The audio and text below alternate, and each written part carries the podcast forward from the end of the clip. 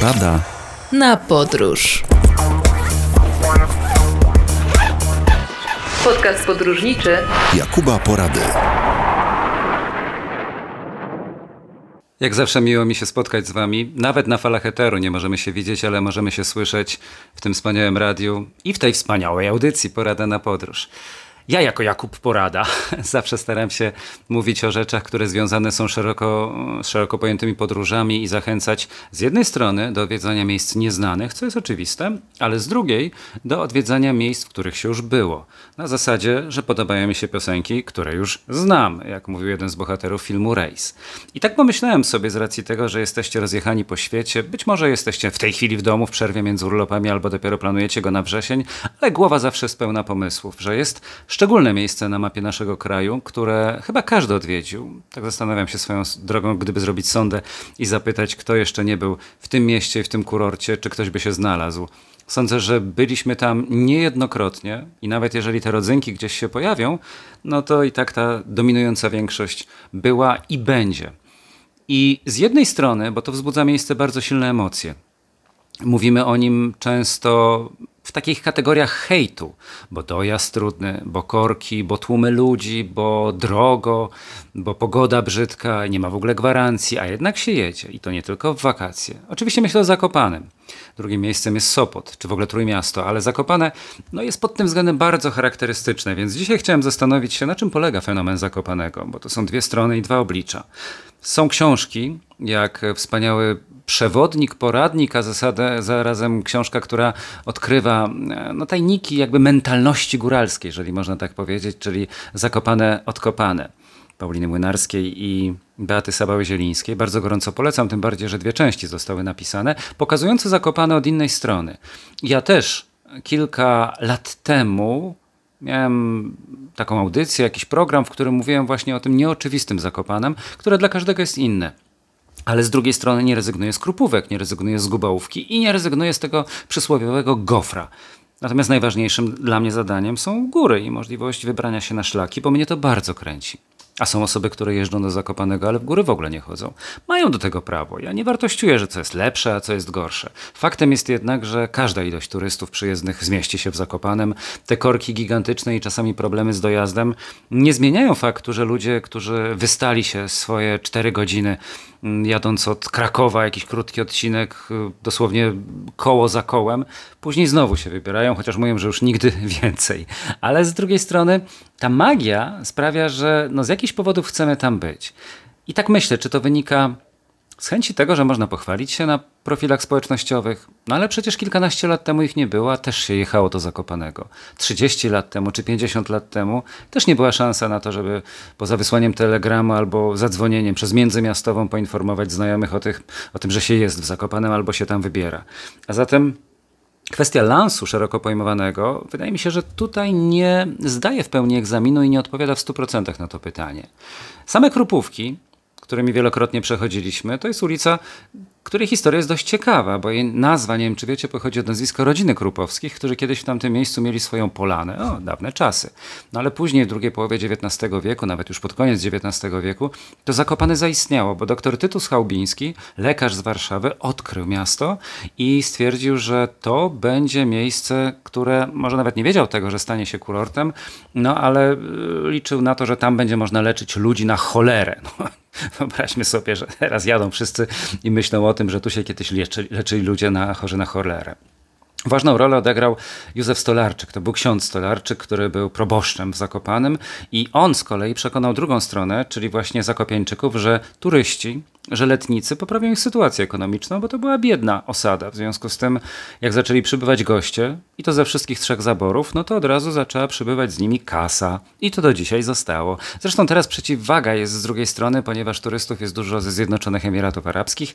Jest połączenie bezpośrednie mm, z Krakowem i oni bardzo chętnie przyjeżdżają w tak egzotyczny dla nich region, wynajmując od razu całe Mercedesy i jadąc ze wszystkim z all inclusive mm, i też dając sute napiwki na Krupówkach. Ja nawet słyszałem, ich, zobaczę to teraz na własne oczy, że miejscowe żule, zawsze w jakimś mieście są żule, które przychodzą po tę słynną dwuzłotówkę, nawet nauczyły się trochę mówić po arabsku, czyli zaczynają rozmawiać salam alejkum i coś tam wygłaszają, bo nagle dostają pięć złotych, 5 euro, 5 dolarów albo i więcej. I to się okazuje, że, że jest motywacja do tego, żeby uczyć się języków obcych.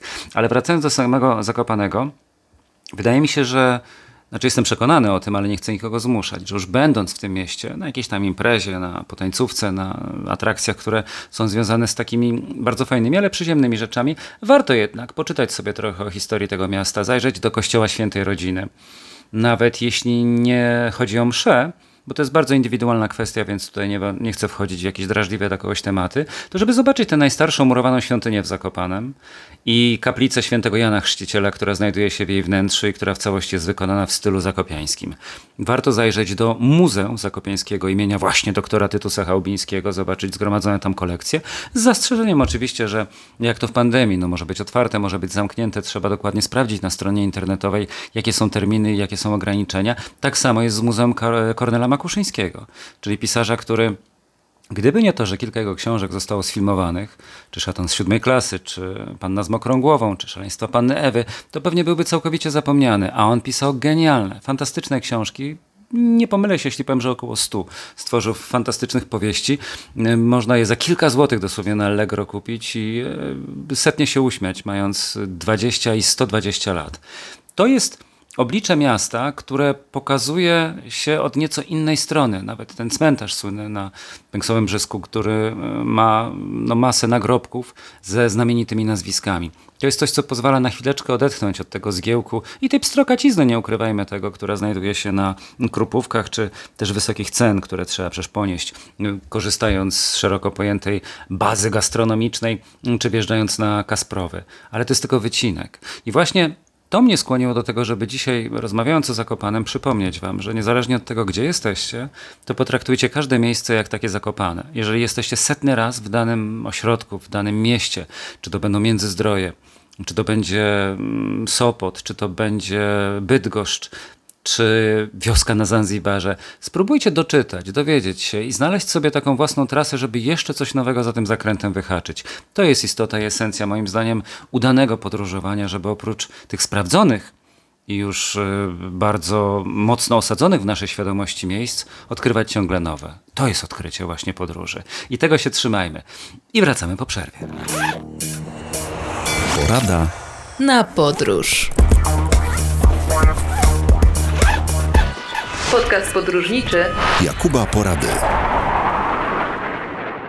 Witajcie po przerwie i od razu zastanówcie się nad tym, czy jesteście przesądni, bo ja się zastanawiam często. Wydawało mi się, że jako w miarę światły człowiek powinienem mieć na tyle ostre spojrzenie, żeby nie ulegać zabobonom, a jednak za każdym razem, kiedy wrócę do domu, bo czegoś zapomniałem, to jednak muszę usiąść i policzyć do dziesięciu. Jeżeli przebiegnie mi drogę czarny kot, no to staram się nią nie przechodzić. Jeżeli muszę, no to jednak cofam się o krok czy dwa, albo nawet zdarzało mi się, że tak w sposób umowny spluwam przez lewe ramię. No nie dosłownie, ale tak, taki gest jakby wykonuję. Gorzej jak samochodem jestem, przebiegnie kot, a nie ma jak specjalnie zjechać czy zaczekać. Ale czuję się bardziej komfortowo, jeżeli mogę dopełnić formalności związanych z zabobonami. Wspominam o tym dlatego, że podróże bo nie wiem, czy tak macie, że jesteście przesądni, czy nie. I tak, i tak jest moim zdaniem dobrze. Natomiast będąc w podróży, często przesądom ulegamy. Są miejsca, i to na całym świecie, gdzie trzeba włożyć dłoń. We Włoszech na przykład jesteście i wkładacie w Rzymie czy w jakimś innym wspaniałym ośrodku dłoń do takiego mm, otworu gębowego, można powiedzieć, jakiegoś stworzenia albo jakiejś jamy. No i jeżeli skłamiecie, no to może tak być, że że te wrota zatrzasną się i wtedy wasza dłoń będzie uwięziona albo wręcz ją stracicie. Oczywiście nigdy się to nie zdarzyło, ale zawsze jest, zwłaszcza dla zakochanych par, taka sytuacja albo męża i żony, gdzie jakieś, jakieś są niesnaski. Pytanie, odpowiedź, pytanie, odpowiedź.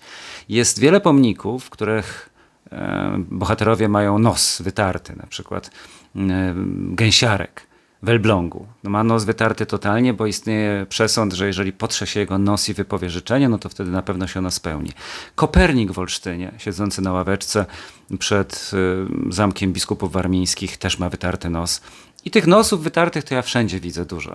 Także sam je pocieram i przykładam się do tego. To jest tak jak z bocianem, którego widzę i też wypowiadam życzenie.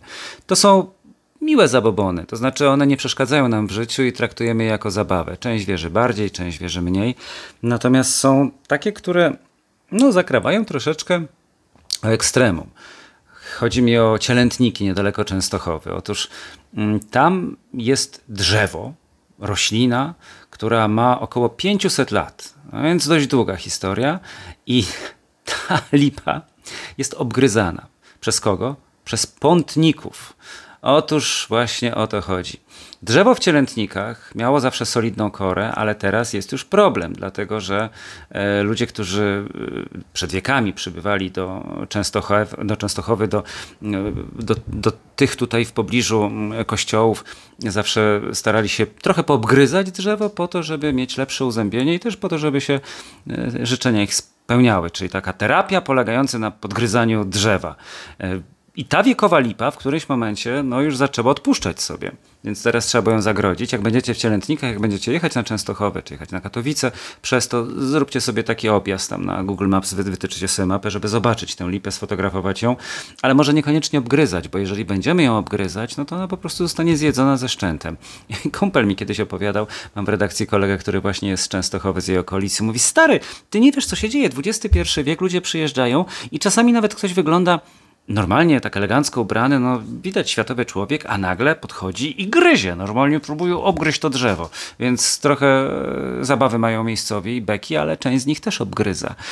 Pewnie więcej jest takich również miejsc. Ja nie spotkałem osobiście, ale, ale na pewno e, mają zresztą drzewa swoje jakieś walory i przymioty, prawda, jeżeli chodzi o składniki, z jakich można, tak jak w medycynie chińskiej, tworzyć różnego rodzaju okłady na pary i mieszanki. Ale tutaj mamy akurat wymiar symboliczny, czyli to, że właśnie na dobrą wróżbę. To jest trochę tak jak zostawienie grosika albo wrzucenie go do morskiego oka, że chciałbym tu jeszcze wrócić, albo chciałbym, żeby moje życzenie się spełniło. I tutaj właśnie e, przed kościołem pod wezwaniem przemienienia pańskiego w Cielętnikach to drzewo, które ma 10 metrów w obwodzie i które ma aż 30 metrów wysokości. To jest to jest duże drzewo, to nie jest jakiś krzaczek, ale jednak tych zębów, jak w filmie o zombie, jak w World War Z z Bradem Pittem, jest na tyle dużo, że to drzewo samo by sobie nie poradziło. Dlatego tekst na tablicy, która jest umieszczona za ogrodzeniem, za takim ogrodzeniem z siatki stalowej, mm, informuje o tym, że ten okaz wymaga szczególnej ochrony. I tam dosłownie jest napisane, przynajmniej było jakiś czas temu, więc warto zrobić z tego zdjęcie i wrzucić na profil społecznościowy. Drzewo jest ogrodzone i zabezpieczone przed ogryzaniem przez pątników. A widzicie, pątnicy obgryzają drzewo, trzeba było je zabezpieczyć i wyjaśnić, dlaczego tak się dzieje.